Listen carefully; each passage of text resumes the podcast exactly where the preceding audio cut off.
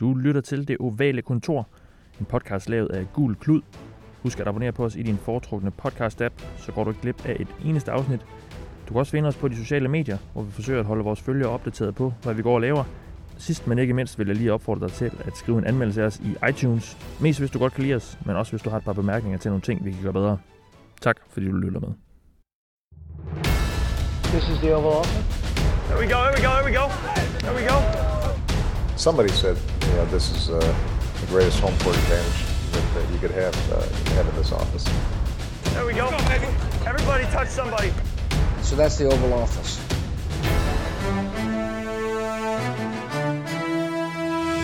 Er det Tom Brady, eller er det Aaron Donald, der er den bedste spiller i NFL? Det finder vi ud af i dette program, der er det fjerde og sidste i vores gennemgang af Guld Plus Top 100 liste over de bedste NFL-spillere. Jeg hedder Mathias Sørensen, og jeg sidder lige nu her i min stue sammen med uh, Thijs Joranger. Hej Thijs. Hej Mathias. Og vi har også Alexander Påske med. Hej Alexander. Hej Mathias. Den fortabte søn. Den fortabte søn. Du er med igen, det er godt. Øhm, vi optager her torsdag den 28. juni, klokken er lige slået 12 om eftermiddagen, og øhm, ja, vi skal gennemgå øh, den sidste fjerdedel af Guld Plus Top 100. Som sagt, det er øh, toppen selvfølgelig, og øh, ja, nummer et er jo især spændende, men vi, vi kommer også til at gennemgå en hel del af de, af de allerstørste stjerner i NFL undervejs, så det er, det, er de, det er de rigtig, rigtig gode spillere, der er tilbage her. Inden vi kommer til listen, så tager vi lige et hurtigt kig på de få nyheder, der har været siden sidst vi sad her. Den øh, første, jeg lige har noteret ned, det er, at øh, dommer Gene Steratore stopper. Nogen kan måske genkende, han er sådan lidt italiensk, øh, Ja. i, han har sådan en italiensk glød måske, jeg tør ikke lige sige, hvor han, hvad hans rødder helt er, men han stopper i hvert fald, øh, har været dommer i ligaen i mange år, og har gjort sig også bemærket flere gange ja. over de seneste par år, øh, både godt og skidt, øh, må vi sige. Han, øh, han var jo dommer ved de her to famøse kampe, øh, hvor Des Bryant og Calvin Johnsons øh, øh, hvad hedder sådan noget, øh, grebne bolde øh, blev hvad hedder sådan noget, Ikke var grebet. dømt, dømt ikke Ikke grebet på grund af de her skøre øh, catchregler, og øh, der var han dommer i begge kampe og skulle forklare, hvorfor det. Og han var også øh, dommer faktisk i årets øh, Super Bowl, der lige blev spillet her i februar. Og øh, tidligere i sidste sæson gjorde han også bemærket, hvor efter han satte det her, han tog det her stykke papir, fordi han skulle finde ud af, om, om bolden havde nået, øh, havde nået en første down, og så satte han det ind mellem bolden og den her øh, yard, 10 yard øh, stang, de har. Og øh, ja, det, det, det, så lidt komisk ud. Han, bliver, øh, han ser ud til at blive øh, dommerekspert på CBS, joiner deres øh, crew der, som, øh, når de viser kampe, så vi får ham også at se, men i hvert fald ikke dommer mere. Jeg ved ikke, om I, om I vil tilføje noget til ham? Nej. Nej, men han var en af de bedre dommer i ligaen, ja. øh, trods alt. Øh, selvom han, han, har, han, han har lavet nogle kontroversielle kendelser, men det kommer man nok ikke igennem som, som NFL-dommer, øh, uden, at, uden at lave nogle kontroversielle kendelser, øh, givet øh, kompleksiteten i NFL-reglerne. Men, men han, han var en af de bedre dommer. Han, han, var, han, han dømte Super Bowl, det er heller ikke øh, tilfældigt. Så. Et lille tab der. Men det er lidt spøjst, at han har, hvad kan man sige, været med i både den der med Calvin Johnson og den med Des Bryant, Ja. som virkelig er kontroversielle. Og især den første med Calvin Johnson, der hvor han jo tydeligvis griber bolden, og så, så ligger han jo bare ned på jorden med en Ja. hånd, og, og løber ud og jubler, og så bliver den overturned, ikke? Gå ind og, og finde det på YouTube, hvis, øh, hvis folk ikke lige kender til det. Det er rimelig kontroversielt spil, øh, og det samme selvfølgelig med Des Bryant, hvilket også øh, var fordi det var en øh, slutspilkamp, så vidt jeg husker. Ja, det var en divisional. der var rimelig meget på spil der, og øh, de der catchregler er jo heldigvis her i offseason blevet øh, sådan afklaret lidt, så det bliver spændende at se, hvordan det så fungerer, når vi, når vi skal spille nogle kampe til, øh, til september. Han er jo den anden dommer, der står bag et hockey league, ham her, man kender med Han de... er Ja, men der store. Han er, ja, men sådan, siden sidste år, ja. ja, okay, ja, men sådan den, den- den anden, øh, er de sådan lidt større navn, man, man Måske... Jeff Triplett. Det er rigtigt, ja. Han var så en af de Han var, dårligere. han var så, han var så rimelig udskilt, ja. ja. Så øh, ja, en, øh, der, skal, der skal hentes en del dommer ind, og øh, det bliver spændende at se, hvad det, hvor højt niveauet bliver ved dem. Lad os gå videre, fordi der blev fundet et lig, som endt i øh, Janoris Jenkins, cornerback for Giants' hus. Han var godt nok ikke til stede, han har vist været i Florida de sidste stykke tid for at træne, men øh, der er altså blevet fundet et lig i hans hus, og Og huset ligger i New York. Det ligger i, det, det, Jersey. det er sådan, som jeg har forstået, det er der, hvor han bor i ja, New Jersey, New Jersey, New York-området. Um, ja. Han er ikke under mistanke. Det er hans bror til gengæld, som, er, som nu er blevet sigtet og sigtet for drabet uh, på en eller anden uh, bekendt af familien. Det er altid meget rart, at det ikke sker for en eller anden college-spiller, der skal ind i draften lige om lidt. Ja, det, det virker lidt underligt, og det vidner måske om, at han ikke uh, har den, den bedste omgangskreds. Det er jo et anden gang i år, at en NFL-spillers hus uh, bliver brugt til et eller andet shady. Det, Drake Kirkpatrick, er Bengals' cornerback, der blev fundet nogle stoffer, mener jeg, det var i hans hus for en måneds tid siden. ja det, er, øh, det er overraskende. hvor han godt nok heller ikke selv var hjemme. Nå, okay. Øhm, men det er virkelig lidt underligt, hvad det, hvad det er for nogle mennesker, de låner deres hus ud til. Ja. de her folk. Så, Og så skal vi lige snakke om en sidste øh, punkt her på nyhedsrunden, fordi Daniel Hunter, øh, Vikings' defensive end, blev en rig mand i går. Han fik en øh, ny kontrakt, 5 år, 72 millioner dollar, før af dem er garanteret. En mand, der vel også har fortjent en, øh, en stor løncheck, eller hvad, Alexander? Ja, det har han, det har han helt bestemt. Han er en af de mange, øh, hvad kan man sige, dygtige forsvarsspillere, som de har der. Øh, eksplosiv har en, har en rigtig, rigtig god længde, og han er bare, udgør bare en, en super duo med, med Griffin på den anden side, så, så det er jo bare vildt, at de kan blive ved med at, hvad kan man sige, at langtidssikre sig på det forsvar, der de, de ved kun uh, Anthony Barr, de mangler nu, så har de nærmest været, været hele vejen rundt med, med kontrakterne, så det, det er også et forsvar, der kommer til at levere i mange år endnu. Er han pengene værd, Thijs? Absolut. Det vil jeg sige. Altså, pass rush er essentielt i nutidens NFL. Og han er super dygtig, super ung. Han er stadig 23 år gammel, selvom han har spillet øh, altså, tre år i, i ligaen. Øhm, er kæmpe potentiale, og jeg tror, at hvis han havde ramt free agency næste år, så havde han fået 3-4 millioner mere om året. Gennemsnit, ja. Øh, pass rusher på det niveau øh, i, i den alder øhm, koster bare rigtig, rigtig mange penge. Så jeg, jeg, jeg synes, det er en fremragende handel for, for Vikings. Det, øh, han har ikke ramt toppen endnu, tror jeg. Tror jeg sagtens, han kan lægge mere Stadig kun på. 23 år. Så, som sagt, stadig kun 23 år. Ja. Ja. Han, var, han var ikke så langt fra den her liste. Øh, mener, vi endte ham placeret ham som nogle 120-30 stykker, så øh, han, er, han, bliver, han bliver alle pengene værd, tror jeg. Ja. Som du også selv pointerede på Twitter, jeg så, Thijs, at, at han får, hvad får han de der, øh, får han 13-14 millioner om året, ikke? Og han kunne nemt have fået en håndfuld mere om året, hvis han havde ramt det åbne marked. Ja, det, det, er fordi- jo den der, du kan få den der hometown discount, som de siger i USA, ikke? Ja, ja, men altså 14 millioner om året, det mener jeg sådan noget 8., 7., 8., 9. bedst øh, øh, i NFL øh, for defensive ends.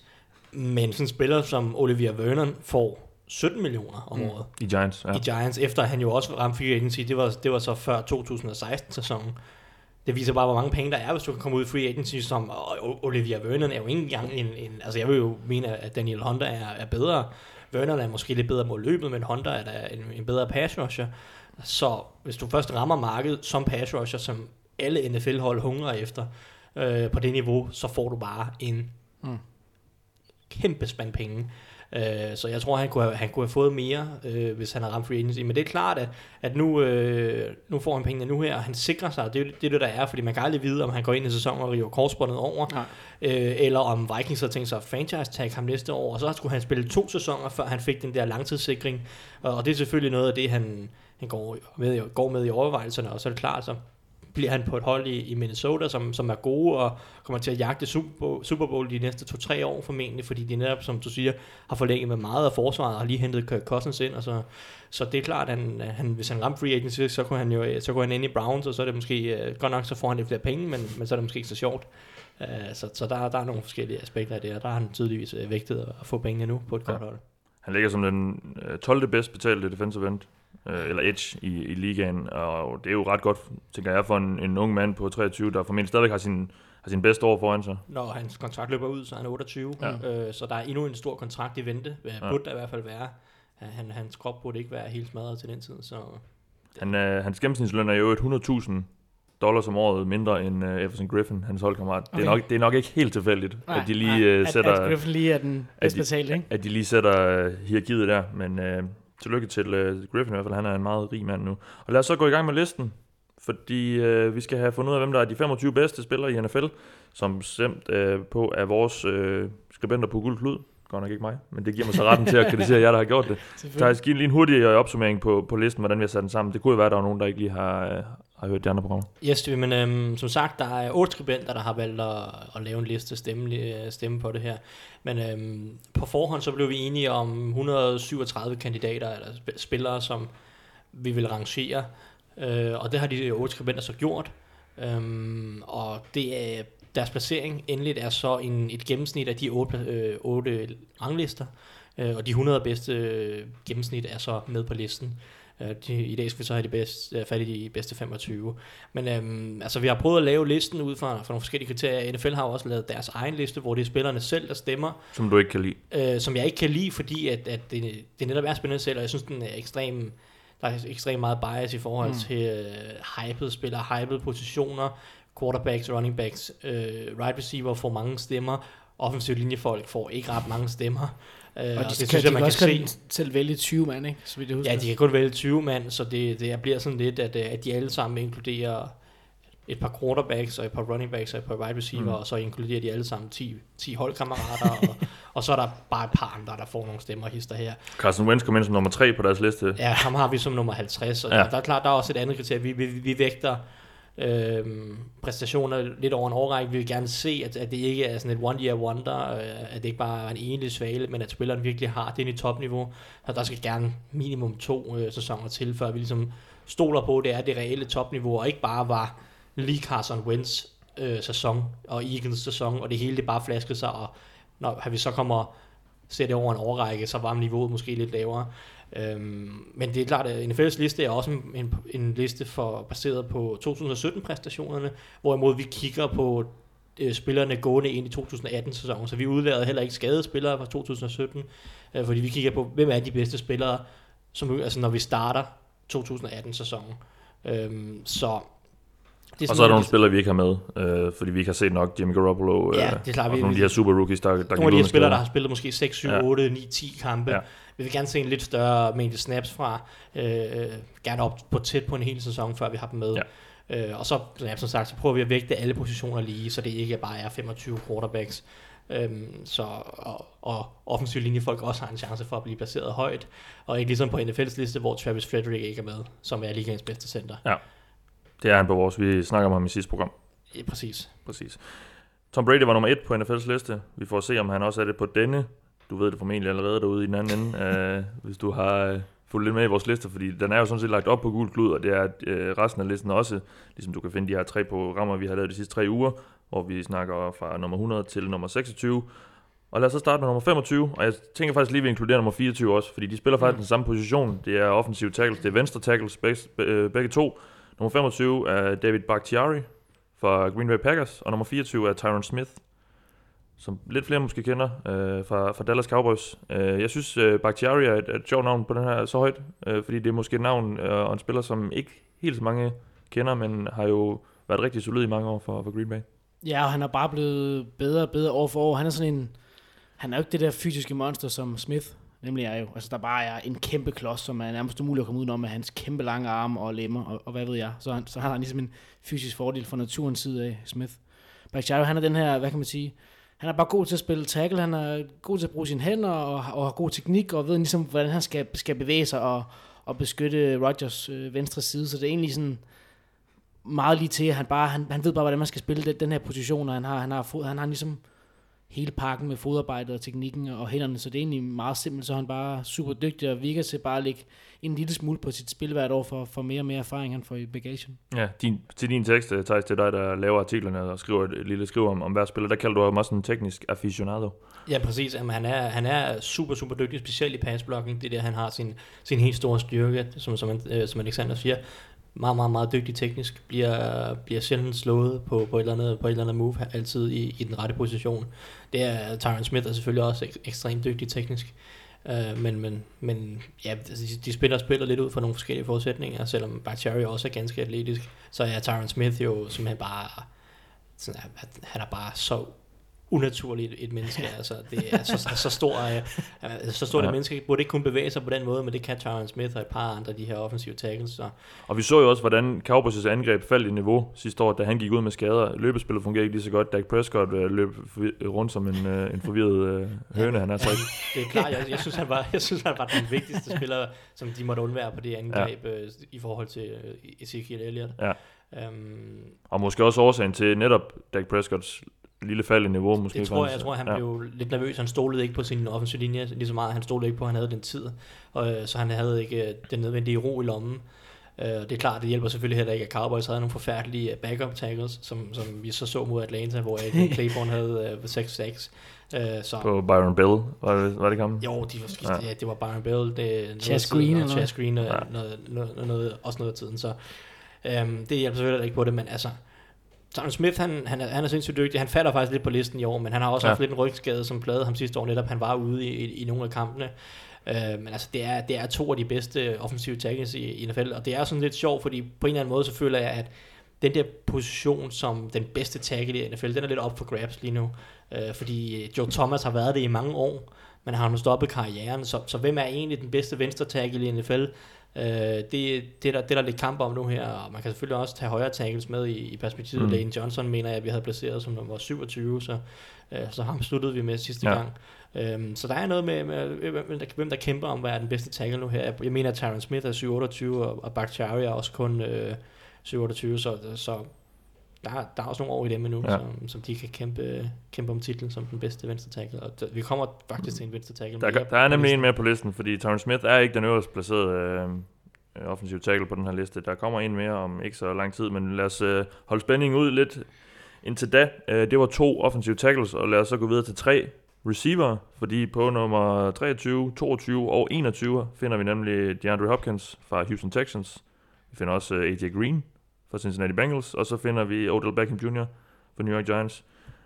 Hvordan, øh, hvad synes du om deres placering og, og, og den rækkefølge, de er i, øh, Alexander? Ja, men det, altså, jeg, jeg synes, det passer meget godt i forhold til, at, at der, der er jo to receiver, vi også kommer til senere hen, som ligesom er, som skiller sig lidt ud. Øhm, og, så, og så synes jeg, der måske er den her gruppe af de her gutter lige under, hvor det passer meget godt. Man kunne måske godt øh, rangere dem anderledes, jeg vil gerne have en Odell lidt længere op. Øh, Okay. Og en og måske også Hopkins, men, men de, de er bare så tæt på hinanden, og der er også meget med, med, med quarterback-spil, øh, hvor der er ingen af de her, der virkelig kan, kan, kan jeg kan sige, juble over den øh, quarterback, der kaster bolden til dem. Vel? DeAndre Hopkins, han har grebet bolden for Tom Savage og TJ Yates og, Case og, Keenum, der og, var og Case. Keenum og, og hvad ved jeg ikke. Ja. Og Eddie Green, ja, han har haft en, en middelmodig quarterback i nogle mange år i Andy Dalton. Nå, nå. nå. Mathias, han, han kigger, han skuler til mig. øhm, ja, Odell Beckham, han har jo ikke ligefrem haft Eli Manning på toppen af hans karriere, efter han er kommet ind i ligaen. Øh, Odell Beckham, så ja, jeg synes, det er svært at skille med, men det er, det er jo tre fantastiske atleter, der ligesom på en eller anden måde har, har, har hver sin... Ja, de, de er bare pisse dygtige sammen. Jeg, Det- jeg, synes, jeg synes, svært, det er svært at adskille dem. Hvordan altså. sammenligner du Hopkins og Odell Beckham? Du kan Ja. nærmest ikke få to forskellige, mere Nej, forskellige nej. typer. Odell Beckham er latterlig eksplosiv på Ja. de første meter. Øh, helt absurd acceleration. Øh, eksplosivitet ud af, ud, breaks. altså starten af spillet, ja. Og, og Hopkins er jo ikke noget speedmonster på nogen som helst måde. Han er bare... Griber bare alt, stort Griber bare alt. En kæmpe catch radius. Øh, fantastisk øh, til at komme op og hente bolden og, og lave alle mulige absurde catch. ude ved sidelinjen, der er han på, jo helt, sidelinjen, øh, ikke? Øh, og det, Odell Beckham kan selvfølgelig også lave en masse circus catch, øh, det har vi også set, øh, men, men, de, men de er ret forskellige typer, øhm, så, og de har også begge to svagheder, som sagt, altså Hopkins er ikke så hurtig, så han er ikke så god til at skabe jack, som altså, yards Men, men, men han spiller efter hurtigt alligevel, synes jeg. Ja, ja men det gør han, men han er ikke så god til at skabe ja, yards efter catch, som Odell Beckham for eksempel. Men Odell Beckham, han har også nogle, nogle lidt, altså lidt flere inconsistencies i forhold til hans hænder nogle gange. Odell, selvom han laver nogle af de her circus catches, så taber han også på bolden en gang Ja. imellem. Odell Beckham har det også nogle gange med at tage koncentrationen og falde Mm. lidt ud af kampene, og øh, på den måde. Og lad sit temperament løbe lidt. Øh. Ja, ikke? fordi Odell Beckham reelt set har han jo talentet til at være i, i top 5 eller top 10 på den her liste, Mm. og det kan han selvfølgelig nå endnu. Han er 25. Øh, og Han kommer var skadet sidste år, Han var ikke? skadet sidste år, så, øhm, men, men der er, no, der, er også, der er nogle små elementer, som han kan lægge på sit spil, og det, det gælder sådan set op, også Hopkins, øh, hvis, hvis det så kan lade sig gøre. Det kan godt være, at han, han måske atletisk er, er begrænset i forhold til at, at kunne skabe yards efter catch, men det er klart, hvis han bare bliver ved med at, at gribe alt, hvad der bliver kastet i retning af ham, så, så kan han selvfølgelig også kravle højere op på listen, specielt fordi han nu har fået en quarterback, der rent faktisk kan kaste bolden på et Mm. NFL-niveau.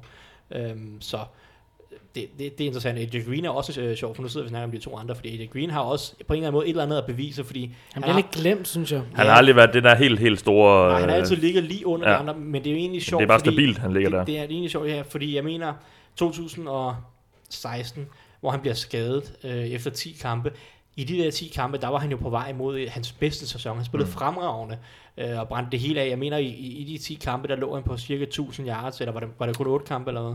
10 kampe, 964 yards. Præcis, mm. han var på vej mod 1000 yards, så han, havde, han, havde, han var på vej mod måske 16, 1600. 1600 Ja, yards i ja. sæsonen, og havde gang i en rigtig, rigtig god sæson. Og så bliver han skadet der, og så i 2017, der falder hele Bengals-angrebet jo fra hinanden. Ja. Øh, og det er jo ikke, det er ikke hans skyld, det var den offensive linje, og Nej. den offensive koordinator, og Andy Dalton, og alle mulige andre faktorer, der spillede ind på, det angreb faldt så meget i niveau. Og så har vi en studentervogn uden for vinduet.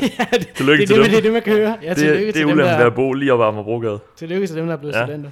Ja. Uh, Så, så på Ja. en eller anden måde har han et eller andet at skulle bevise nu her, øh, fordi nu har vi ham ret højt, og vi giver ham, lidt- lad 20 kommer ham til gode en lille smule i forhold til sidste år, som, som ikke var hans bedste sæson, men der Nej. også var alle mulige andre faktorer, som, som kostede ham. Jeg synes, at Dalton virkelig var et problem for AJ Green sidste år, og jeg synes, han mist, mistede, ham, mistede ham dybt rigtig mange gange, ja. i, øh, når jeg så Bengals spille. Så, så hvis han går ud og leverer et højt niveau igen i år, så ret, retfærdiggør han det her. Men det er klart, hvis han leverer en, en halvlunken sæson, så kan han jo godt falde lidt på listen nu her. Men en dårlig sæson for AJ Green, altså stadigvæk 1078 yards og Ja, 8 præcis, touchdowns. ikke? Så Ja. han er jo bare ek- ekstremt dygtig. Ja. Ja. Så, så, men altså, Og det, det, er tre gode receiver, som Alexander siger. Det er lidt smag og behag, du kan mm. placere dem lidt, som du vil, øh, men det er, det er den her gruppe, som, man, som er lige under Antonio Brown og... Øh, De har det sjovt nu. Altså, vi, vi er ikke her over det, der sker udenfor. Som lige under Antonio Brown og Ja. Julio Jones. Lad os gå videre på listen. Nu tror jeg også, at vognen er lidt stille er passeret. Ja, Der kommer kan være, snart der kommer flere. Der kommer helt sikkert en mere, mens vi kommer til at sidde her. Det er, det er jo så ulempen, eller hvad skal vi sige, ved at optage på denne tid af året. Men lad os gå videre, fordi nummer 20 er en kæmpe monster. Nu snakker vi tidligere om, uh, om Tyron Smith, var en kæmpe ja. Klods. Det er den her mand i, den grad også nummer 20 på listen, er nemlig Calais Campbell, defensive, uh, end defensive tackle. Uh, ja, lidt af hvert, alt muligt mand på den uh, defensive linje for Jacksonville Jaguars. En mand, der øh, ja, virkelig fik sin, øh, på trods af at have været en del år i ligaen og, og har spillet godt, fik han jo virkelig sin, sin breakout-sæson sidste år, Alexander. Ja, han, han terroriserede jo, jo modstanderens offensiv linjemand og tackle sidste år. Og det, det hjalp, øh, altså hans produktivitet steg lidt i forhold til, at han var vant til at spille end i det her 3-4 forsvar, som nu røg ud som, som 4-3 defensive end i, i, øh, i Jaguars, så han havde lidt flere muligheder for, for at komme ind til, til quarterbacken, og havde måske ikke ligesom det helt samme ansvar mod løbet. Og så var han jo bare, altså han er bare et monster, han er jo en kæmpe stor fyr med, med lange længer og, og, og, og lange arme, ikke? og kan jo bare vriste sig fri af, af, af dem, der, der prøver at blokere ham, ikke? Han er jo, han er jo bare brutal, og så, Ja. når, når man hører ham snakke, så kan man ikke være med at grine med den der dybe stemme, som jeg, jeg ikke skal forsøge mig på at imitere, fordi det, det er simpelthen også en Nej, fornøjelse. det tror Men jeg han også er, godt. Og han kunne også godt have været højere nummer 20, synes jeg, efter den sæson. Det Han er, han er, han er, han er, han er en super dygtig spiller, og også sindssygt god mod løbet. Han har ligesom, han har hele pakken. Men at han ikke er i top 10 eller top 15, er måske også fordi, at vi, nu har vi set en virkelig, virkelig god mm. sæson for ham, Ja, det er klart, øh, at men ikke over flere altså, år. vi havde ham som nummer 37 Ja. ja. sidste år, så, så vi vidste godt, at han var en god spiller allerede inden. Ja. Men det er klart, at han, han kom med et ekstra gear, og ja, så han kunne godt være placeret i, i, i top 15, men ja, der er også mange andre rigtig, rigtig gode spillere, det det, er det, der det er der er problemet. Han Øh, har aldrig før været over 10 6 for eksempel. Og det, det har han ikke, men det, som Ja. Alexander siger, der spillede han mere indvendigt Det er klart, øh, ja. i, i Arizona, Ja. og 3-4, ofte har du lidt flere two-gap øh, responsibilities i, i det forsvar. Du har ikke lige så meget frihed til at bare at gå efter og, og, pinde sig igennem den offensive linje. Øhm, så, men altså, ja, jeg ved ikke, hvad jeg skal sige. Han havde, han havde en fremragende sæson. Jeg håber, han kan fortsætte. Han er Mm. mm. også oppe i årene efter. Har været i ligaen i, i uendelige tider.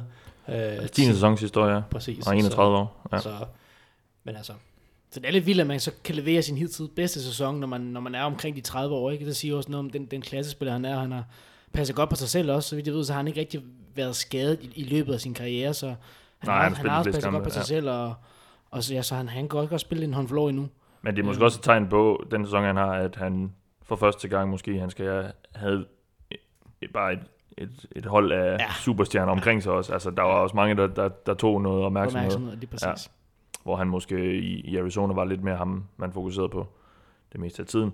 Lad os gå videre til nummer 19 på listen, cornerback Casey Hayward for Los Angeles Chargers. En mand, der jo ikke er et kæmpe stort navn måske i, folks bevidsthed, men som sidste år man godt vil kan argumentere for, var øh, ligaens bedste, eller i hvert fald en af de bedste cornerbacks, Thijs. Absolut. Øhm, det synes jeg, synes jeg nok, han var. Øh, isoleret, ja, det, det ved jeg ikke. Der, er nok, der var også andre gode cornerbacks, men de sidste to år har han været en af ligaens to eller tre bedste øh, cornerbacks. Øh, jeg ved ikke, det kom, han kom lidt ud af det blå, fordi han, han var i, i Green Bay i, i fire år, hvor han, han var okay, han var solid, han, men han var lidt svingende. Men talentet blev aldrig rigtig forløst. Nej, præcis, og han, han, spillede, han spillede en del i slotten, og, og så- ja, altså, det, det, blev, det var ligesom aldrig rigtig, han fandt aldrig rigtig øh, det, det, sidste, det, sidste- de sidste procenter i, i Green Bay, og de, og de lå ham så gå øh, forståeligt øh, nok i hvert fald i en eller anden grad i, i den situation. Nu har de så haft nogle cornerback-problemer siden, så de har, de har sikkert savnet ham af, af den grund, men øhm, så, så kommer han til, til ja, Los Angeles nu, det var, men altså, så kommer han til Chargers, øhm, hvor han virkelig bare brænder igennem. Han er jo helt fantastisk de, sidste to år. Syv interceptions i 2016. Lidt færre i år, men der blev også kastet lidt mindre i hans retning. Mm. Øhm, og han, han, han lukker det bare ned øh, på, på ydersiden. Ekstrem, ekstremt god. Øh, hurtig øh, retningsskift. Ekstremt god til at, at mirror øh, receivernes øh, ruter og følge, følge med receiverne rundt. Øhm, så altså, han er bare, han er bare sindssygt dygtig øh, tek, teknisk med, med ly- lynhurtige fødder, selvom han egentlig ikke har, har sådan vanvittigt meget topfart. Jeg kan godt huske, jeg kan huske, at Tyreek Hill brændte Ja, han ham. brændte ham Han fuldstændig brændte ham ud, på, ja. øh, i uge 16 eller noget i stil, eller uge 17 øh, i, i, i, den afgørende i kamp grundspillet. der. Men det er få fund, der kunne følge med ham. Præcis, øh, så, så men altså, han har sindssygt hurtig retningsskift, øh, selvom han, han måske mangler den, den topfarten, og, og, og så spiller han jo bare bolden godt, hvilket de mange interceptions øh, vidner, vidner om, så altså, cornerbacks med, med, med, med ball skills, øh, som amerikanerne siger, der kan gå efter bolden og lave interceptions, Ja. og har instinkterne og fornemmelsen for at, at komme, komme i vejen for, for kastet, øh, er bare ek, ekstremt værdifuld, og, og der, der er Casey Hayward der er en af ligaens bedste. Har du noget at tilføje, Alexander? Nej, ikke andet end det er meget fortjent. Han, blev, han fik jo en, en større kontrakt her i løbet af opsisen, så det er jo bare det er jo fortjent, og ja. godt for Chargers, de holder fast i ham. Lad os så gå videre til nummer 18 på listen. Det er Trent Williams. Han er offensiv tackle i øh, venstre tackle, og spiller han i, øh, i Washington Redskins. Han er en højst placeret øh, offensiv tackle på vores liste. Er han ligens bedste, Alexander? Han er godt nok meget skadet, ikke? Men, men jeg synes, det, og det, en- det beviser på en eller anden måde, at han måske er den bedste tackle, fordi han, han minder egentlig lidt om øh, Smith i Cowboys, ikke? Med den der store statur og de, og de lange arme, og, og han har virkelig meget rutine. Og han spillede virkelig på et højt niveau sidste år, selvom han døde med den ene og den anden skade i, i hele sæsonen. Øhm, så jeg, jeg ved ikke, jeg synes, som Thijs var lidt inde på tidligere, så er det svært lige at adskille de bedste og sige, hvem, hvem der er den bedste.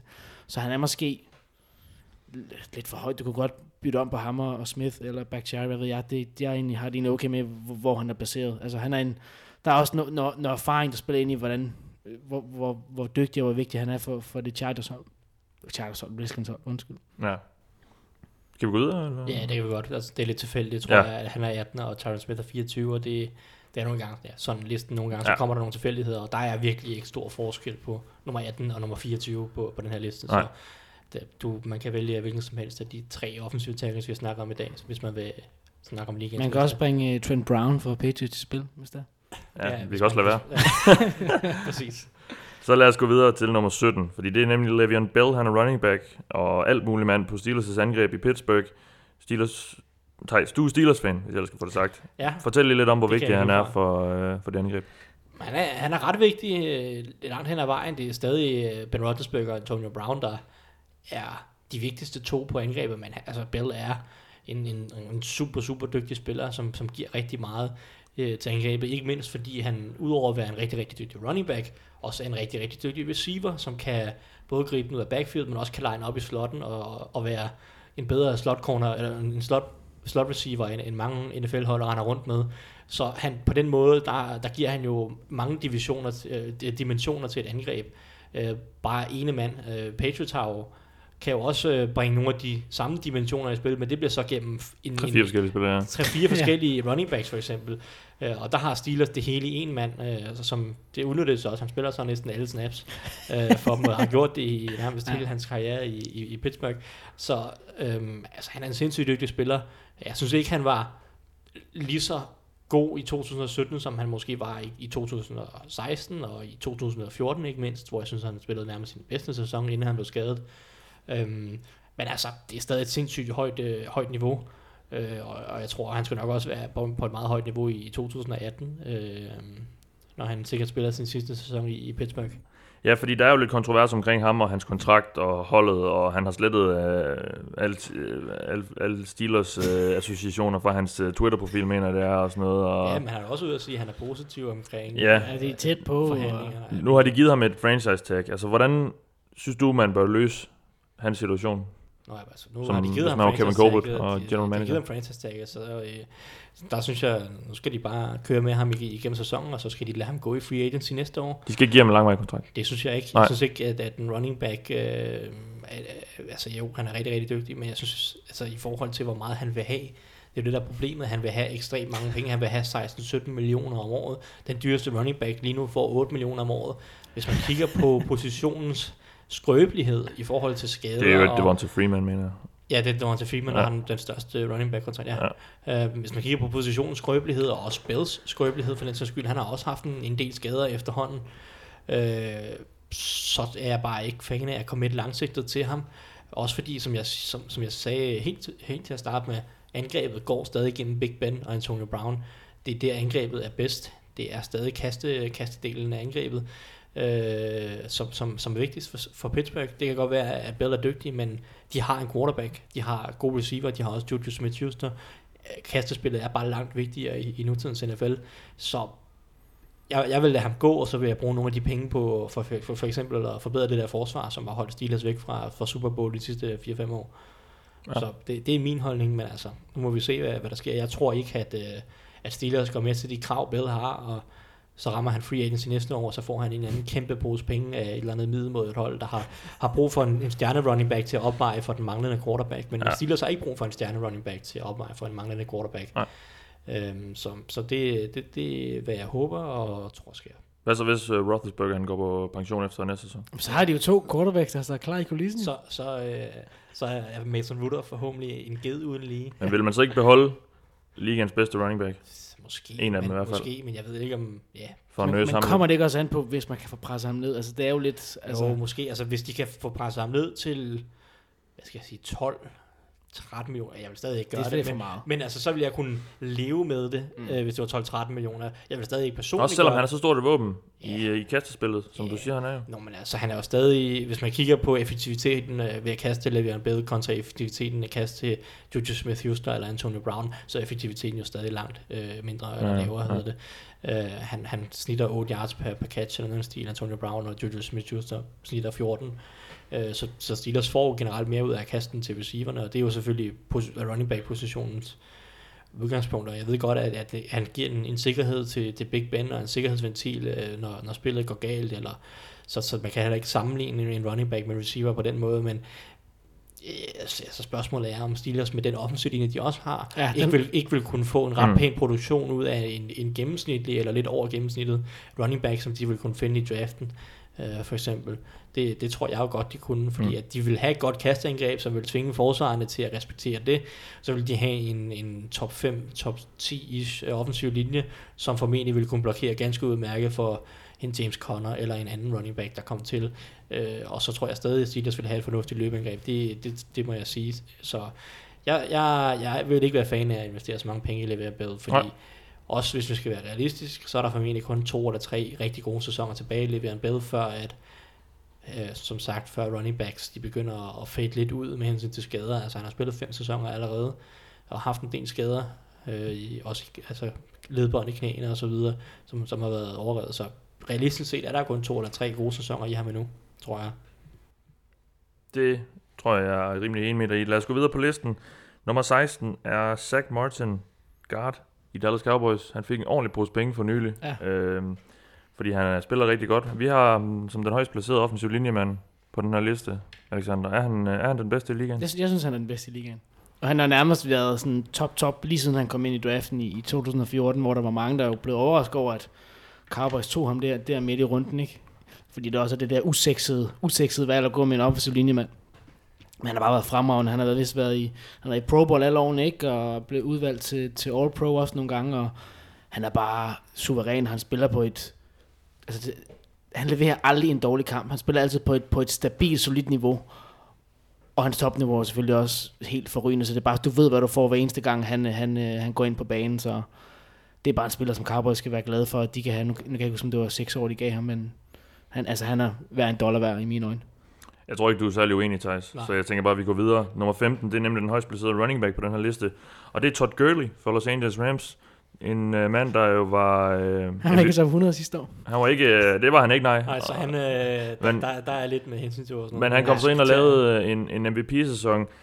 Er det, var, det, var det hans reelle niveau, vi så sidste år? Eller var det bare øh, alting, der gik op i en højere enhed? Ja, det er det der Ej, det, det, ja, det er jo, den, er, den, kan, den kan vi jo konkludere nu. Der bliver vi nødt til at få vinde sæson igen. Ja. Fordi der er jo også noget, noget, noget Sean McVay, der kommer ind og piller på nogle ting, hvor de går fra ligaens dårligste til værste angreb, mål på, mål på point per kamp. Ikke? Så han, han, han gjorde jo et eller andet McVay, der virkelig fik sat øh, i spil, så hans kompetencer virkelig Ja.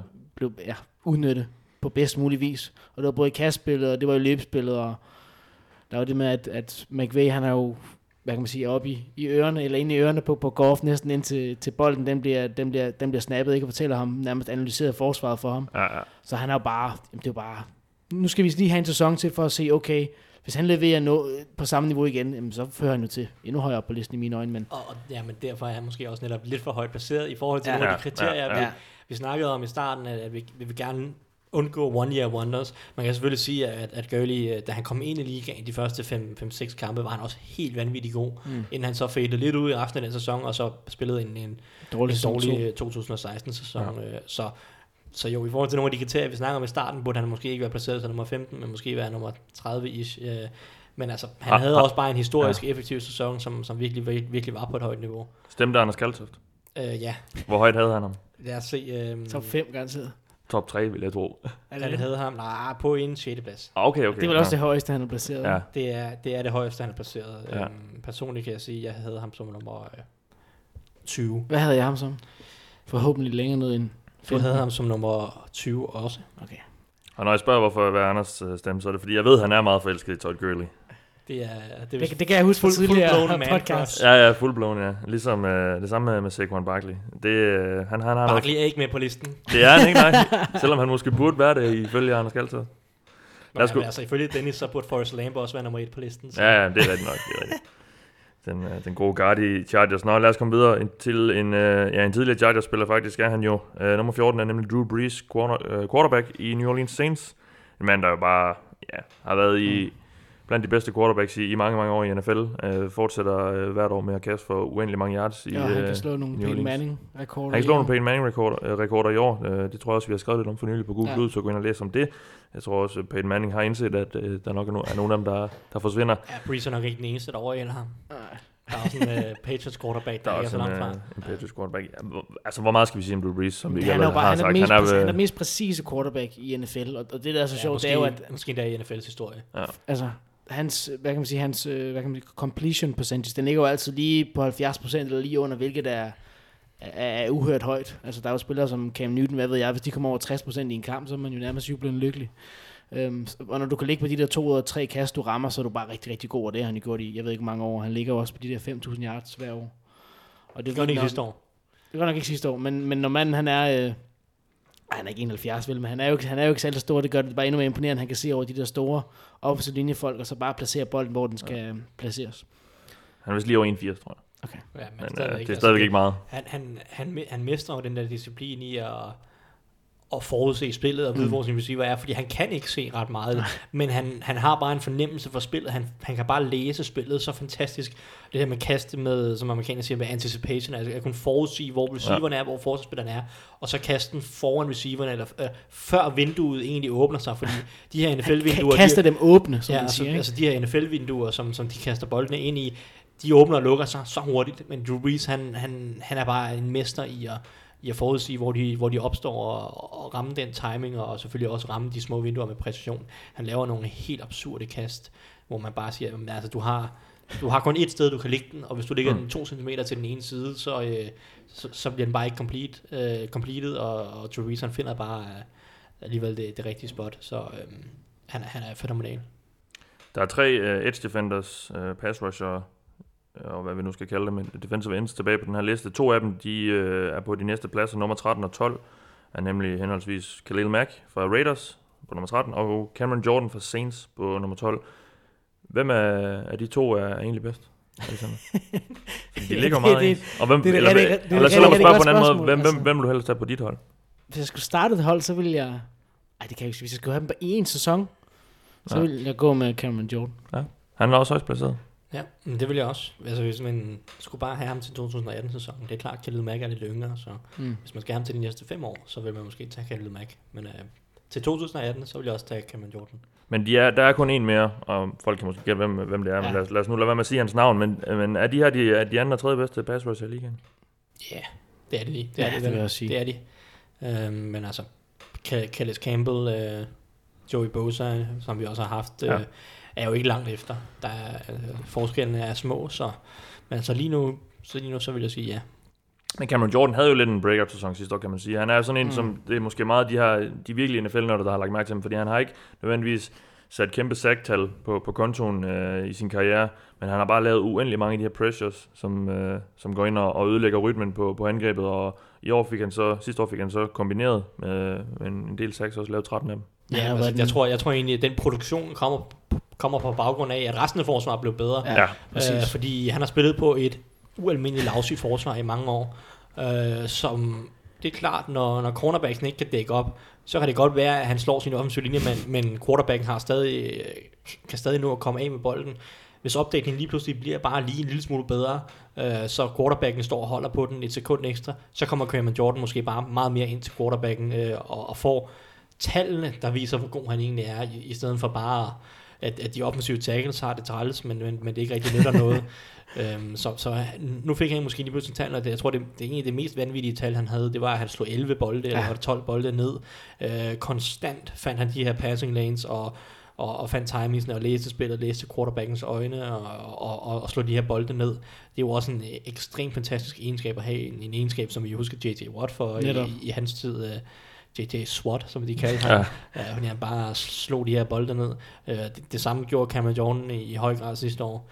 Um, så, så han, er, han, er, han er forrygende, og han, han er også sindssygt god mod løbet. Han er, han, han er ret, en ret komplet spiller, um, som, som endelig fik noget produktion, fordi resten af forsvaret blev bedre. Jeg skal videre til øh, endnu en receiver. Vi havde tre af dem øh, tidligere. Det her det er så nummer 11 på listen. Det er Julio Jones fra Atlanta Falcons. Vel ikke en stor uenighed om, at han er en ret god spiller, der fortjener at være øh, på, på nummer 11. Ja, han kunne måske også være et, et par placeringer højere, men ja. det er jo også bare smag på i forhold til ja, også de gode spillere, vi er tilbage. Men ja, fantastisk. Han er et, han er et, et base jo. Altså, han er, han er sådan... Det er nok det bedste ord. Det vil jeg også sige. Han er bare så fysisk og ja, kæmpe stor. han er et fysisk vidunder, ja. og altså han, han, altså han kan jo have de der kampe med 250 yards, hvor han er bare er ustoppelig. Altså Antonio Brown er jo også fantastisk. Det er jo ikke nogen hemmelighed, han, han er også på listen.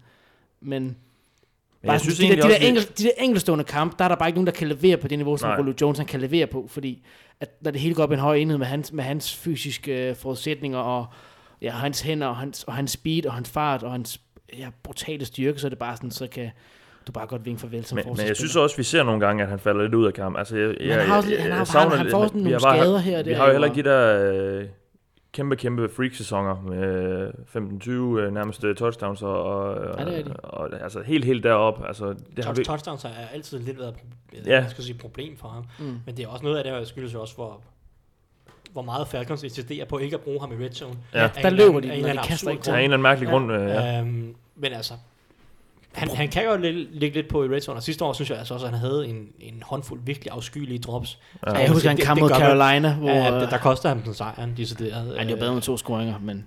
Ja, han koster ham chancen for sejren. Det, så. Øh, for det, det, det drop, det er i hvert fald afgjort kampen til, til Panthers ja. fordel. Øhm, og, og sådan nogle drops må du selvfølgelig ikke have, hvis du skal være ligaens bedste receiver.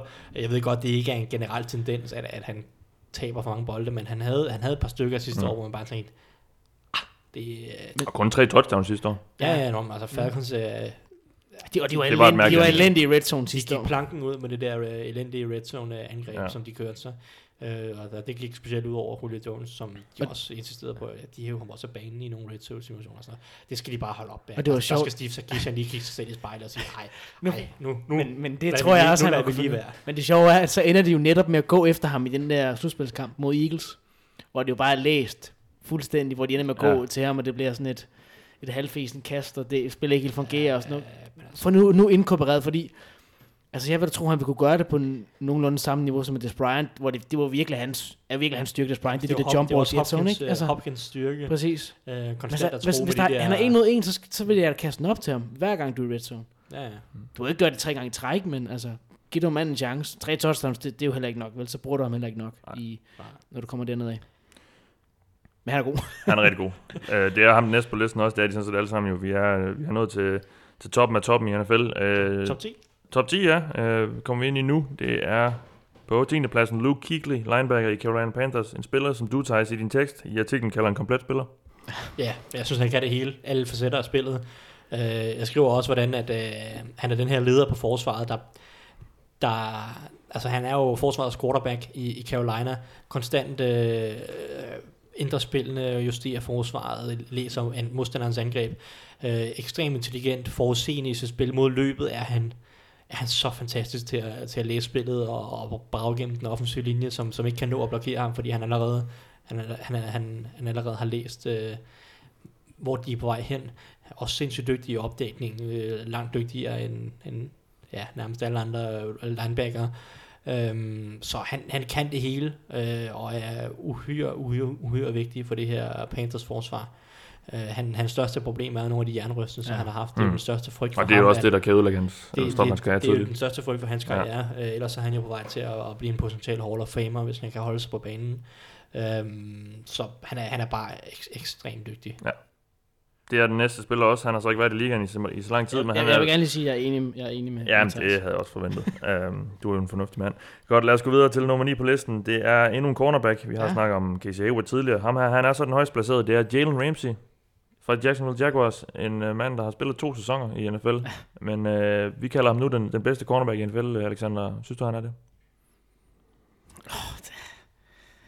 Øh, ja, ja, Ja? ja, Ja. Men jeg synes, 9 er, er, er, er højt Ja. placeret. Hvorfor? For jeg, jeg synes, der er den der gruppe på en, en 2, 3, 4 cornerback, som også igen er meget lige med, hvor Hayward også er der, og du har kommet til at få, få AJ Boye, som han hedder, og, og, og hvem der nu ellers er, ikke? Um, så jeg, jeg, synes, det er lidt svært, men han, han er nok den bedste, og, og der er også, han får også lige 5% ekstra af hans helt vilde øh, attitude der på banen, som man kun kan elske. Ja. at en, en vigtig Han er en mand, man lægger mærke til. præcis inden en AFC-finale mod Brady, så, og Brady kommer løbende forbi, så taler han lige smack til ham, ikke? Ja. At nu, it's on today, ikke? Ja, Så øh, han har bare en fed attitude, og han er jo, kæft, han bare en, en, en, fed spiller, og han er jo så atletisk, og det er jo helt vildt, at man var i tvivl, om han skulle spille øh, safety eller cornerback, inden han kom ind i ligaen. Jeg tror, det er den rigtige beslutning, der er blevet taget med, at han skulle, ja. skulle spille cornerback, ikke? og han bruger jo bare sine atletiske formåen og, og sin længde, og, og han er også super dygtig til, at- til at læse spillet, og han har virkelig givet mange dygtige receiver øh, kamp til stregen og mere end det, ikke? Så ja, han, han jeg tror godt, jeg kan overtale til, at han er nummer et på den position. har også taget lidt et hop op på listen, var nummer 66 sidste år. Ja, men altså, han, han var rookie i 2016. Startede lidt stille de første øh, 7-8 kampe, hvor det sådan, Nå, okay, han, han var udmærket. Men så var han jo faktisk forrygende i den sidste halvdel af 2016. Øh, en periode, hvor Jaguars var fuldstændig ligegyldige, fordi de var dårlige, øh, og der var ikke nogen, der lagde mærke til det. Men, men det var på baggrund af de otte kampe, vi faktisk placerede ham på listen, fordi han virkelig, virkelig var dygtig. Øh, og man, man, man så det samme niveau, eller måske, ja, selvfølgelig måske ikke lige så højt, men man, man så et rigtig højt niveau, som han så gentog i 2017. Øh, og, og det er selvfølgelig på baggrund af på det, at nu har vi set halvanden rigtig, rigtig gode sæsoner for Jalen Ramsey over en periode på to år, øh, at, at vi tør godt at sige, at, at det her det er hans reelle niveau. Jeg er enig med Alexander, 9 er måske lidt højt, mm. øh, et sted mellem øh, 10 og 20 havde havde nok været, Mm. været mere efter min smag, men, men altså, som Alexander siger, han er, altså, det, er- han er svær ikke at elske, og han er virkelig øh, et virkelig dygtig cornerback, som, som tror jeg kun har haft problemer med Antonio Brown, men, men det er vist ikke, ikke kun hans. Det er der mange, der har. det, det, det, er der, der er vist ikke nogen cornerbacks, som ikke har haft problemer med Antonio Brown. Så skulle det være Xavier Rhodes, som... som William spiller- Jackson. William Jackson var også god mod ham sidste år. Altså, ja, Ja, ja, ja. William Jackson han er top 10 næste år, er det Ja, ja, jo, jo, jo, det, det, det satser jeg stærkt på, den unge Bengals komet. Lad os gå videre til nummer 8 på listen. Endnu en linebacker, vi havde Luke Kuechly før. Nu har vi en mand, som øh, vi har ikke hørt så meget til ham, synes jeg, de sidste par år. Primært fordi Seattle Seahawks ikke rigtig har været det, de, de var tidligere. Uh, Bobby Wagner er nummer 8 på listen, og dermed øh, også den højst placerede linebacker, kan vi så konkludere. Um, en utrolig solid spiller, synes jeg. Han har været i, i efterhånden nogle år, og, og er jo en af, ja, nærmest den eneste, der er tilbage på, på det her hold, øh, der, havde de her, der havde det her vanvittige forsvar for, for 3-4-5 sæsoner siden. Øh, Bobby Wagner holder stadig fanen højt. Øh, jeg ved ikke, har vi så meget til for udover Han er at, også, øh, altså han, han minder på ma- i mange parametre om Luke Kuechly, synes jeg. Og jeg synes, de to er meget sådan uadskillelige i forhold til, hvem der er bedst. Det er, det er de to bedste linebacker i, i ligaen, og han er bare, altså, han har jo også hele pakken, og kan, du ved, kan, han har måske ikke helt, jo, han er også en leder, men, men der, der har kigget måske lige lidt mere der, men jeg synes måske sådan for, for naturens side, og hans, den, den fysik, han kan spille med, og de atletiske evner, han har, der har han måske endda et lille nyk over Kuechly, men, men det er meget, meget tæt på hinanden, og han er også, han er bare sindssygt god, altså. Ja, han, jeg synes, hans, hans 2017-sæson var, var lidt bedre end Kiklis. Wagner var, var virkelig absurd god og, og en Defensive Player of the Year-kandidat. Øhm, han, var, han var overalt. Hver eneste gang man så dem, han fløj rundt på banen, mm. havde 12 taklinger, 13 taklinger, ja. slog kast ned, øh, tackles for loss, og jeg ved ikke hvad. Han var, han var absurd god i 2017, øh, selvom at, at Seahawks var for nedadgående som hold. Det, der kan man virkelig se niveauet på spillerne, når holdet, holdet ikke leverer, og så er der bare en spiller, der virkelig, hvor man virkelig kan se, hvad, hvad han betyder for holdet. For hvis han ikke havde leveret på det niveau, så kunne det meget nemt have været. Ja, så kunne de valgt helt i toppen af, årets draft, ikke? Lad os gå videre til nummer 7 på listen. Det er den højst placerede safety. En mand, vi øh, ja, modsat Wagner måske så lidt mere til i år, fordi Vikings var rigtig gode. Det er Harrison Smith. Men Zach Ertz, han griner. Ja, det gør han. Det gør han. Ja. Det gør han jo, men, øh, men det gør Harrison Smith nok også, fordi han er ret god, Ja, må, ja. vi, må vi bare være ærlige at sige, og det afspejler den her position måske også. Øh, er nummer syv, er det retvisende for, eller er, er han den syvende bedste spiller i ligaen, Thijs? Ja, yeah, man kunne, man kunne også sætte ham en lille smule højere, hvis man Okay, vil. ja. Man kan også sætte ham lavere. Altså, han, han var helt absurd god sidste år, og også en defensive player of the year kandidat. Øhm, er også en mand, der, er- nu snakker vi lige om Wagner, men Smith er jo nærmest også over det hele. fuldstændig, Ja. han kan også det hele. Han, han, han kan blitse, han kan øh, stå i boksen mod løbet. Han er jo, han er jo ret, han har en fin fysik. Han er stor. Han er jo ikke ligesom Earl Thomas, der er en helt fantastisk uh, free safety, men jo ikke har rigtig størrelsen til at spille i boksen uh, på, på, på alle downs. Det vil uh, Harrison Smith godt kunne. Men Harrison Smith har, har så også atletiske evner til at dække tight ends op, dække slot receiver op, hvis det er. Øh, stå dybt som safety. Øhm, han kan det hele. Fuldstændig komplet spiller. Der, han spillede en, og som spillede en rigtig, rigtig god sæson sidste år. Jo, i NFC-finalen, der havde han lidt problemer med, med Zach Ertz. Men, men det var vist hele Vikings forsvar, der, der var ude at synke, ja. øh, sy- ude at synke i den kamp. Øhm, så altså, Harrison Smith var, var fænomenal sidste år. Det, man må, altså, det kan godt være, at han bliver lidt overset, fordi han er safety. Og der er så mange andre gode spillere på det forsvar, men det må man virkelig ikke. Han er, Nej. han er så god. Lad os gå videre, fordi du... Øh, Ja, ja, ja, Ja, du jeg, er klar. Jeg nikker, fordi han er jo bare alt, du, du ønsker i en safety. Ja. Altså, og jeg tror også, ham er alt, du ønsker i en tight end. Det er netop Rob Ja. Gronkowski, der er nummer 6 på listen. Øh, Alexander, du er Patriots-mand. Øh, ja, vi kender ham jo alle sammen. Han er virkelig, virkelig god. Han er desværre ikke øh, helt lige så meget på banen, som vi måske kunne ønske, men øh, en, en, virkelig, virkelig, en virkelig vigtig brik for det her Ja. Patriots-angreb. Ja, han er jo, han er jo eminent, og han er sådan... Nu har vi jo føler, at vi kører lidt det samme spor, men han er jo måske sådan den all-round mest komplette øh, tight end, vi nogensinde har haft. Sådan i forhold til, at han er jo... Bare sådan i forhold til at, at blokere i løbespillet, der har han nok den bedste tight end i hele ligaen. Og i forhold til at gribe bolde, der har han bedst tight end i hele ligaen. Altså, så kan du ikke rigtig bede om mere. Så har han jo blevet sat tilbage på gange af, af, af skader. Om det så er en øh, brækket knogler i ryggen, eller brækket arm, eller hvad jeg ved, så har han jo altid kommet tilbage og har leveret øh, på et højt niveau. Igen og igen og igen. Og vi så jo, som Tyson også skriver her, at han havde et par kampe sidste år, hvor han bare, så tager han jo bare over nærmest, og, og, og, og siger, okay, nu, nu, nu, nu afgør jeg det her lort. Det, altså, det, han havde jo det her, greb 3-4 bolde på det der helt vilde drive mod, mod, mod Steelers der, som var en del af årsagen til, at Patriots vandt kampen. Den kunne så også være en anderledes. Det vil jeg gerne anerkende. På mystisk vis har glemt. Og så, der var noget med en anden tight end også, som kunne, som kunne have været interessant den kamp. Det var, det var den, men det var ham, der, der fik mest Og så er der også, altså, det leverer han jo også helt eminent på, da Patriots er bagud ved halvleg i Super Bowl og kommer ud og scorer, hvor han også, det er nærmest bare kun Brady til Gronk, samme Brady til Gronk. Brady til Gronk, bare det altså. samme som mod Steelers, Ja. hvor det bare sådan, Det var skræmmende at se. de kunne nærmest se Eagles, hvad der ville ske, men Ja. de kunne ikke kunne op for det. det. Nej. Øhm, hvor han også Ja, hvor Brady bare gik til, til Gronk 4 5 gange træk. Og det er bare sådan ligesom...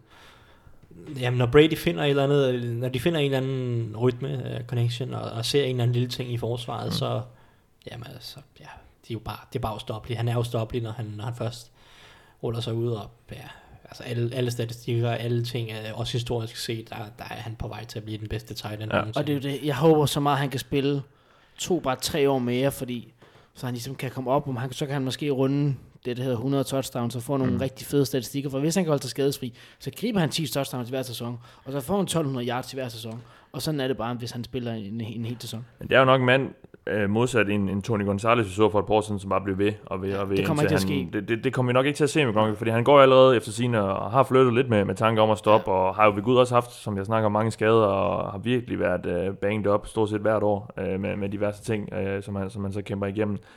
Øh, han går så og tumler lidt med, med en eller anden for- form for karriere i, i underholdningsverdenen derovre. der, der er noget Hollywood og noget... har han ikke altid altså, haft en jo. karriere i det underholdningsbranchen? er jo det, men, men jeg tror, han, han har ambition om at, at, at, at lukrere lidt mere på det, så det er nok ikke en mand, vi, den, vi den får nye se med en... Den nye Arnold Schwarzenegger. Præcis, det, det er nok ikke en, en, en mand, vi får at se så, så mange år med i, i NFL. Desværre. Nej, det er, det er nok desværre ikke. Så jeg kunne sagtens se, at han, øh, han pakker tingene sammen, når Brady han også stopper. Om det så er allerede for denne sæson, eller det er for næste sæson. Ja. Det kunne jeg godt se, at de, de smutter sammen, og så må jeg jo finde et eller andet hjørne og begrave mig i, når jeg ikke kan glæde mig over de to længere. Lad os gå videre til nummer 5 på listen. Jeg lovede jer tidligere, at der var en uh, pass rusher mere. Det er der, og han er her. Det er selvfølgelig Vaughn Miller fra Denver Broncos. Du kalder ham en freak, Thijs? Han er, han er en freak. Ja. Altså, han er så atletisk, har så meget... Og det er min på en god måde. Ja, men han har så meget fleksibilitet i den krop, at han kan arbejde med så lavt et tyngdepunkt. Altså, Så, øh, jeg kan huske, Dennis har tidligere snakket om Marshall Lattimore. Han er ikke sikker på, at han har, han har hofter. Dennis Kortsen der, ja. Dennis Kortsen, der er en, en, en skribent på Google også, som også har stemt til listen. Snakker om Marshall Lattimore. Han er ikke sikker på, at han har hofter. Fordi han, han løber bare, han kan bare skifte retning fuldstændig effortless. Fordi, altså det, og, og der, der, er lidt det samme med Von Miller og hans ankler og hans hofter. Jeg er ikke sikker på, at han har ankler eller hofter. Han, han kan bare... Han kan nærmest ligge vandret i Han kan luften. ligge, bare ligge vandret i luften. Uh, han, han har så meget ankle bend og, hip bend, som de snakker om for pass rusher, hvor han bare kan arbejde med så lavt et tyngdepunkt og runde et, et hjørne, som så øh, vil være en offensiv tackle i NFL, med så absurd lavt et tyngdepunkt og i så høj fart, at det er næsten ikke til at forstå. Og, og, og det er bare, jamen, det er bare freak-agtigt. Um, så, så det var en Miller i, i nødskal, og, og det kombinerer han jo så med øh, helt fantastisk også teknik, og han er også god mod løbet, selvom han jo han er jo ikke en kæmpe stor øh, pass rusher. Han er øh, mindre end, end nogle af han de er andre, også vi snakker rigtig om. god mod løbet også. Altså, Jamen, han det er rigtig god mod løbet, fordi han er bare teknisk super, super dygtig. Han er jo bumstærk også, øh, og, og forstår bare spillet, læser spillet intelligent. Altså, det er bare så vanvittigt god en pass rusher. Som det kan godt være, at han, øh, han ikke havde så mange sacks i år, i år eller hvad, i 2017, Kun 10. øh, som han har haft nogle af de andre år, men altså, øh, Denver var også forfærdelig. Ja, de og- tjekkede ud jo på det de forsvar tjekkede også, ud altså. på det Mm. forsvar, og, og holdt løb bare bolden øh, mod dem i, i store perioder, fordi at det var... Ja, an- angrebet var så dårligt, så de var altid bagud, ikke? Altså, Præcis. Så, øh, Så var han jo også efter Cam Newton i den her Super Bowl for et par år siden, Ja. ja. hvor vi også så ham steppe op på, Der på en helt stor han kampen scene. jo. Ja. Ja. Og ja, nu sidder jeg lige og kigger på hans stats. Så syv sæsoner har han øh, spillet nu, og, og har i alt øh, 83,5 sack. Så han snitter altså øh, de 11-12 stykker per, per år. Det er, det er ganske godt. Der er ikke så meget mere at sige til ham. Han er den bedste pass rusher i NFL. det synes jeg i hvert fald. Og nu skal vi så til den... Øh, ja, jeg, vil, øh, jeg er ikke meget for det, men jeg vil godt kalde ham den bedste receiver i ligaen. Øh, han, han er og- for lavt placeret, synes jeg. og, og nummer 4 på, øh, på denne liste, det er Antonio Brown fra Pittsburgh Steelers. Du, Han var jo nummer to på NFL's liste. ja, Ja. og vi havde Det ham var også nummer, det, jeg havde ham. Ja, som den anden bedste spiller i ligaen. Ja. ja. Vi har snakket lidt om ham. Du har nævnt ham, som måske har større betydning, end, end Le'Veon Bell har på det her øh, Det, Steelers det, angreb. det, er ikke kun måske, det har. Det har ja. Og vi kan også se, hvordan han kan... Mit, ord er, lov. Ja, når det gælder Steelers, ja. øh, men vi har også set, hvordan han, han bare kan fuldstændig overtage kampe og, øh, og lave det ene vilde spil efter det andet. Øh, Jamen Nej. altså, jeg, jeg, har aldrig nogen, jeg har aldrig nogensinde set en receiver have så meget impact, som uh, Antonio Brown havde sidste år. Mm.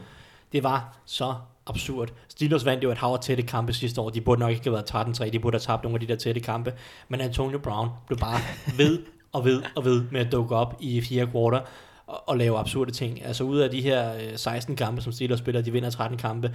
Jeg har i hvert fald talt 7 eller 8 af de kampe, hvor Antonio Brown laver eller hvor han er altafgørende mm. på en eller, anden, en eller anden lille ting. Det, vi, vi starter fra U1, hvor han griber en eller anden absurd 40-yard catch i triple Mod coverage mod Brown for at sikre kampen. Så går vi videre i sæsonen øh, mod Bengals, skriver han to afgørende touchdowns øh, til sidst. Øh, øh, mod Ravens griber han øh, et langt, et langt catch øh, i, i fire kvarter efter forsvaret har, har, har sat sig ud på, øh, eller bare har, har givet op i kampen. Griber han en, en, en, en dyb bold mod øh, Colts helt til sidst i fire kvartal, øh, tager han en reception og, og øh, skaber fem- 35 yards efter catch, får dem ned i field goal range, som de så vinder mod Packers, Det så laver han et eller andet helt absurd Og catch. det- det hvor så vi, og hvor det så vi. Hvor vi sidder på stadion, Ja, på stadion, øh, ja. og, og, vi sidder sådan, han, altså den bolden bliver grebet, og vi sidder sådan, Der- "Nå, han er der, ude." Der, sker, ikke- vi sidder, der er ikke rigtig nogen reaktion, der er ikke nogen på stadion, der reagerer, fordi jamen, han var langt ude, jo, han var ikke i nærheden af at være inbounds, og så går der sådan 5 sekunder, så står dommerne og diskuterer lidt, og så markerer de catch, og så sådan hele stadion er bare, hvad sker der, Ja, mand? ja. Der var, han var jo tre meter ude af banen, og så kommer han op på storskærm. Så har han gået hjælp med to fødder inden, og bolden er grebet halvanden meter Ja. ud over sidelinjen. Og det, bare, det var bare fem kampe, og jamen altså... Jeg kan, altså, det var Ja, så, og, og i slutspillet, der var han også ved at bringe den tilbage. Der brænder han jo Boye og Ramsey. han, løber og, på, han løber på 85% i slutspillet, og han, øh, han, kan, han gør jo næsten ikke grin med, med, med Bouye og, mm. og Ramsey. Han griber jo også i den første kamp, når Steelers taber i regular season. Der griber han jo også for 150 yards mod Jaguars, plus han får et, øh, et touchdown på 45 yards kaldt tilbage øh, for en holding på den offensive linje. Så han griber næsten for 200 yards i den der kamp mod Jaguars i regular season, som Steelers taber. Øh, altså jeg kan bare, det var en Ja. helt, helt, helt Ja. absurd sæson. og han var jo på vej mod over 1800 yards, før han blev skadet der i, mod Patriots i, i anden eller tredje sidste kamp. Ikke? Ja, altså det... hvis han havde Nej, der var lidt snak om ham også som MVP-kandidat. Ja, hvis han havde spillet Hvilket sæsonen ud og havde absurd, fortsat, men- ja, det ja. havde han nok ikke fået, Nej. medmindre han vidderligt også havde afgjort de sidste tre kampe i sæsonen med, med et eller andet øh, vanvittigt mod Patriots eller noget stil.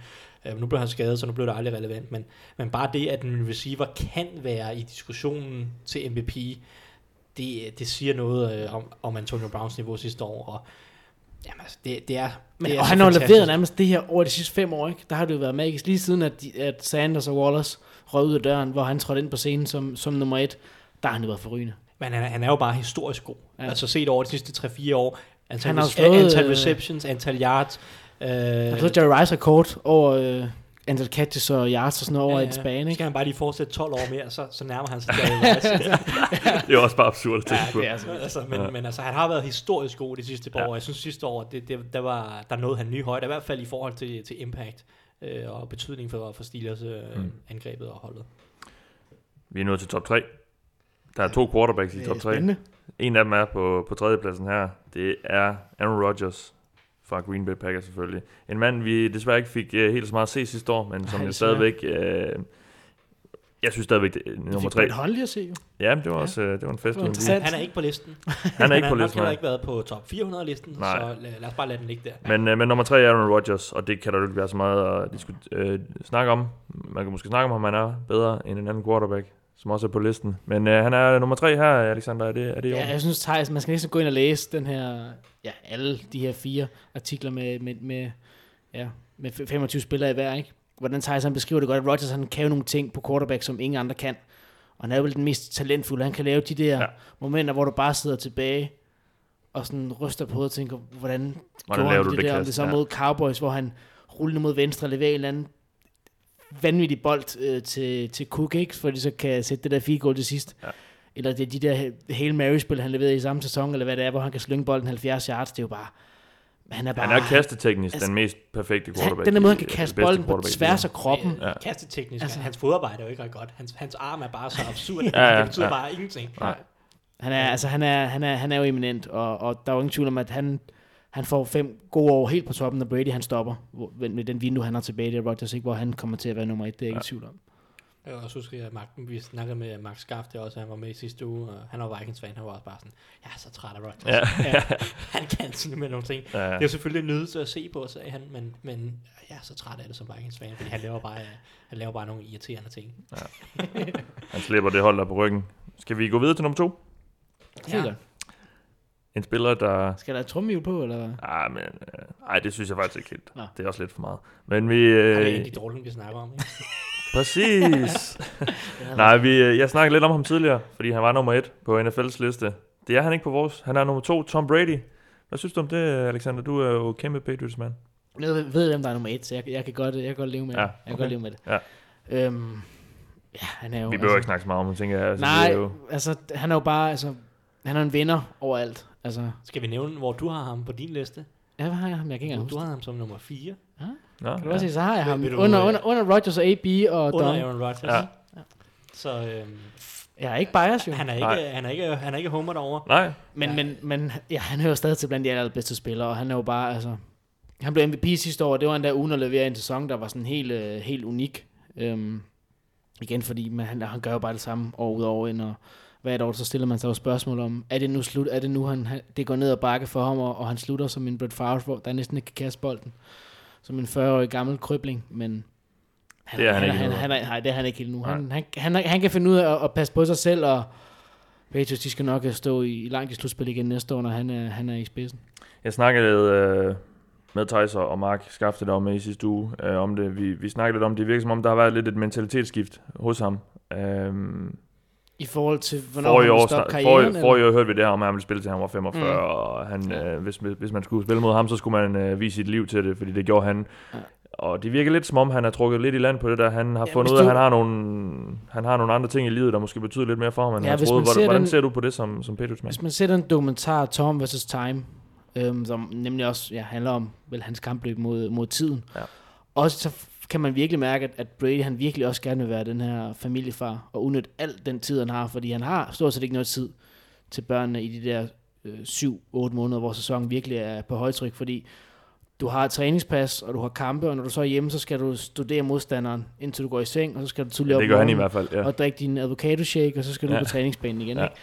Så altså, og der har han jo sagt nogle ting, og han har også lige lavet et interview med Oprah, hvor han også siger, at, at han, vil, han vil ikke være den der far, som ikke kan køre sine, sine børn til, til fodboldtræning eller, eller fodboldkamp.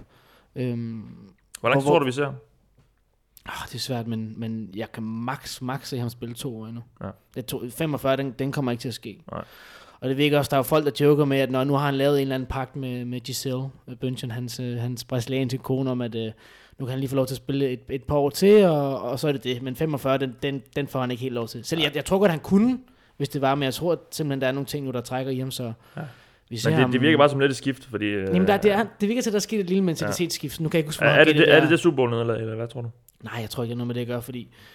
Det, jeg, nej, det, jeg tror ikke, det er noget med super Han, han kunne ikke gøre mere i den kamp. Han kastede for 500 nej, det, yards. det, det, det, det, så kan altså, det at man kan sige, okay, hvad, hvad skal jeg så gøre mere? Men Ja. ja. jeg tror stadig, han... Jeg tror ikke, der er noget, han drømmer om mere, end at kunne slutte på toppen, og så trække sig tilbage, og så Mm. tage sig af sine, sine børn. Ikke så meget mere tilføjelse, tænker jeg. Til, Men, men den kommer jo op hvert år, hvor lang tid han spiller igen, ikke? Men jeg tror maks to år. Jeg vil ikke blive chokeret, hvis han stopper næste år. Nej, det øh, vil jeg nok heller ikke helt. Skal vi tage nummer et? Det synes jeg, vi skal. Fordi øh, det er jo hverken en quarterback, en, Men øh, stop nu, ikke? Hvis en jeg hel, øh, 89, en- 99. en helt flashy uh, edge øh, rusher, eller en anden vanvittig shutdown corner, uh, cornerback. Det er selvfølgelig Aaron Donald, defensive tackle i Los Angeles Rams. Øhm, du skriver, Thijs, i din tekst, at vi bliver nødt til at værdsætte noget unikt, når vi ser det. Og det er Aaron Donald. Uh, han er en spiller på, uh, han er, som også du skriver, en spiller på et niveau, uh, som vi ser ganske sjældent. Ja, ja jamen, du har lige læst op mine egne ord, så Ja. det er jo... Jeg kan bare ekko det, ikke? Øhm, han er jo... Han er så absolut god. Helt, helt, helt, helt, helt fantastisk. Sådan, altså... Altså, jeg, jeg ved ikke, om man skal sige, han er, så, han, han er jo undersized. Det er jo det, man snakker om. Altså, han er jo mindre end nærmest alle andre defensive tackles i NFL. Men han er jo samtidig så eksplosiv, så stærk, øh, og så teknisk god, at han, bruger det jo til sin fordel, fordi han, han bruger det netop til at arbejde med et lavt tyngdepunkt, så de her store offensive linjefolk har, har svært ved at håndtere ham, fordi han, han kan arbejde så, så langt nede i, øh, i, øh, i øh, sådan altså tæt, på jorden nærmest. Øhm, og det kombinerer han bare med, ja, som sagt, eksplosivitet, fart, øh, atletiske evner, som er, som er helt vanvittige, som, som han jo har haft lige siden Combine. Han, han smadrede jo også Combine, da han skulle ind i NFL, og han var jo betragtet som et sent første rundevalg, anden rundevalg, måske inden Combine, hvor han så tester, eller går igennem de her, alle de her forskellige tests, og der er han bare en freak. Nu snakker vi om, om Von Miller, der var Aaron Donald også bare en freak øh, i mange af de øvelser, som, som ikke gik ud på at, at måle højde og drøjde. øhm, og så endte han så med at blive valgt som nummer 13, og det var jo bare for lavt. Øh, fordi NFL-holdene er jo bange for de her små defensive tackles. Øh, de er bange for, at de ikke kan, de ikke kan stå imod. Øh, de bliver, bliver fysisk domineret. Men der er bare, nu har vi set flere øh, eksempler. Vi snakker også Gino Atkins, vi har også øh, Grady Jarrett. Det, det er tre øh, folk, vi har på listen nu her, øhm, som, som er lidt mindre end mange øh, defensive tackle typisk er. Men de har stadig styrken, og de har det her lave tyngdepunkt, og de har eksplosivitet og, og, øh, til, til at opveje det og, og, og bruge det til sin, til sin egen fordel. Øhm, og der er Aaron Dunn øh, kroneeksemplet, og han er bare så vanvittig god.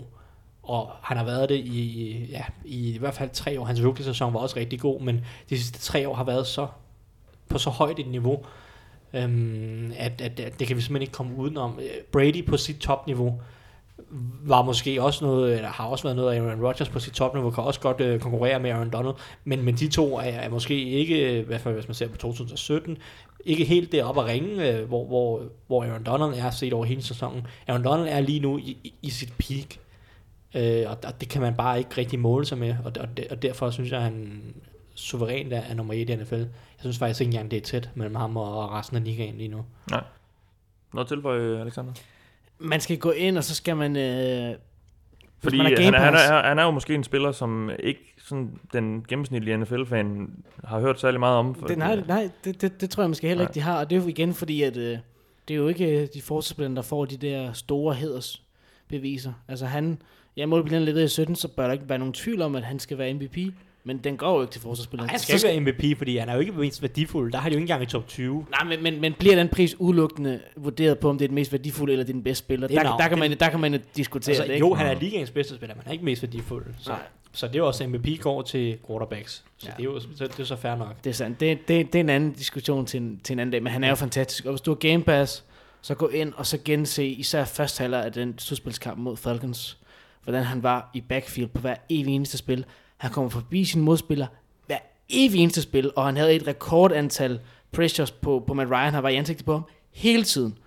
Altså, det var nærmest ham, der kun... De, spillede, de kom slet ikke ud til den kamp. Det var kun ham, der holdt dem ind i kampen der, der, der i første halvleg nogenlunde, fordi han var så vanvittig. Altså, han var, det, var, det, var, det var så vildt at se. Ja, men, altså, ja, enten se er der så nogle af de kampe mod Seahawks. Seahawks har selvfølgelig en pinlig dårlig offensiv linje, men der er også bare en niveauforskel, som ja. er så tydelig, at, at, at, At ja, det, er jo, det er jo en mand mod Det kan man dreng, forstå. selvom han ikke er særlig stor, som Thijs har- gentaget et par gange. Ikke? Altså, Altså, jeg, jeg, jeg, det er kun J.J. Watt, da han var på sit allerbedste mm. for en 3-4 år siden, som jeg, med, som, som jeg kan huske værende, lige så dominerende øh, på sin position. Det, det handler selvfølgelig i det store hele om, om, om, om mange positioner i NFL. Der, der er ikke kun én spiller, der kan afgøre det i NFL, bortset fra hvis det er en quarterback. Men alle de andre positioner, de kan ikke afgøre det. Antonio Brown vil heller ikke være, kunne være lige så afgørende uden en god quarterback. Øh, og altså offensiv linjefolk, en offensiv linjemand gør ikke nogen forskel, og det, det gør en defensiv linjemand heller ikke, eller en linebacker øh, som, som udgangspunkt, men, men her der vurderer vi ikke vigtigheden, men vi vurderer det reelle niveau, når vi, når vi ser øh, på, på, hans, eller på spillernes niveau i forhold til andre øh, på, på positionen, og hvor dominerende han er på positionen, og der er Aaron, Aaron Donald bare et, et unikum. Det må vi sige. Og med øh, valget af ham som nummer et, har vi også øh, bundet en... For andet år træk. Ja, øh, ikke, øh, ikke at forglemme. Med, med valget af Aaron Donald som nummer et, har vi jo bundet en, en smuk lille sløjfe på den liste, fordi vi starter jo også med en defensive tackle. Der er lidt i, øh, i øh, lavet lidt i den støbeform, som Aaron Donald kommer fra, nemlig Grady Jarrett. Så øh, det var de fire programmer. Det var 100 spillere, som vi har vurderet er de bedste i NFL. Har man ikke hørt de tre andre, kan man jo gøre det. Har man ikke, øh, har man ikke set listen, kan man gå ind og finde dem på gulklud.dk. I denne omgang har vi, øh, har vi i hvert fald givet lidt et, et kommentarspor til dem. Nu holder vi lidt par, øh, sommerferie, tror jeg. Det vil jeg i hvert fald gøre den næste uges tid. Og øh, så vender vi en gang tilbage, når... Øh, når jeg tror, øh, training camp det begynder så småt at, at åbne op i... Øh, ja, det er jo det. Så der, be- der begynder snart at ske noget, der er Vi virkelig... vender dødt. tilbage, når Danmark har vundet VM. Ja, okay. Det, det kan vi også se. Så laver vi en eller anden mærkelig crossover øh, øh, dog, vi, øh, dog special, ja. ja. Det, det tænker jeg, vi kan, vi kan se på til den tid. Det bliver, det bliver en fest, hvis det, hvis det sker. I den, omgang, I den omgang har du lyttet til mig. Jeg hedder Mathias Sørensen. Jeg har haft med mig Thijs Joranger og Alexander Påske. Tak fordi du lyttede med, og go Danmark.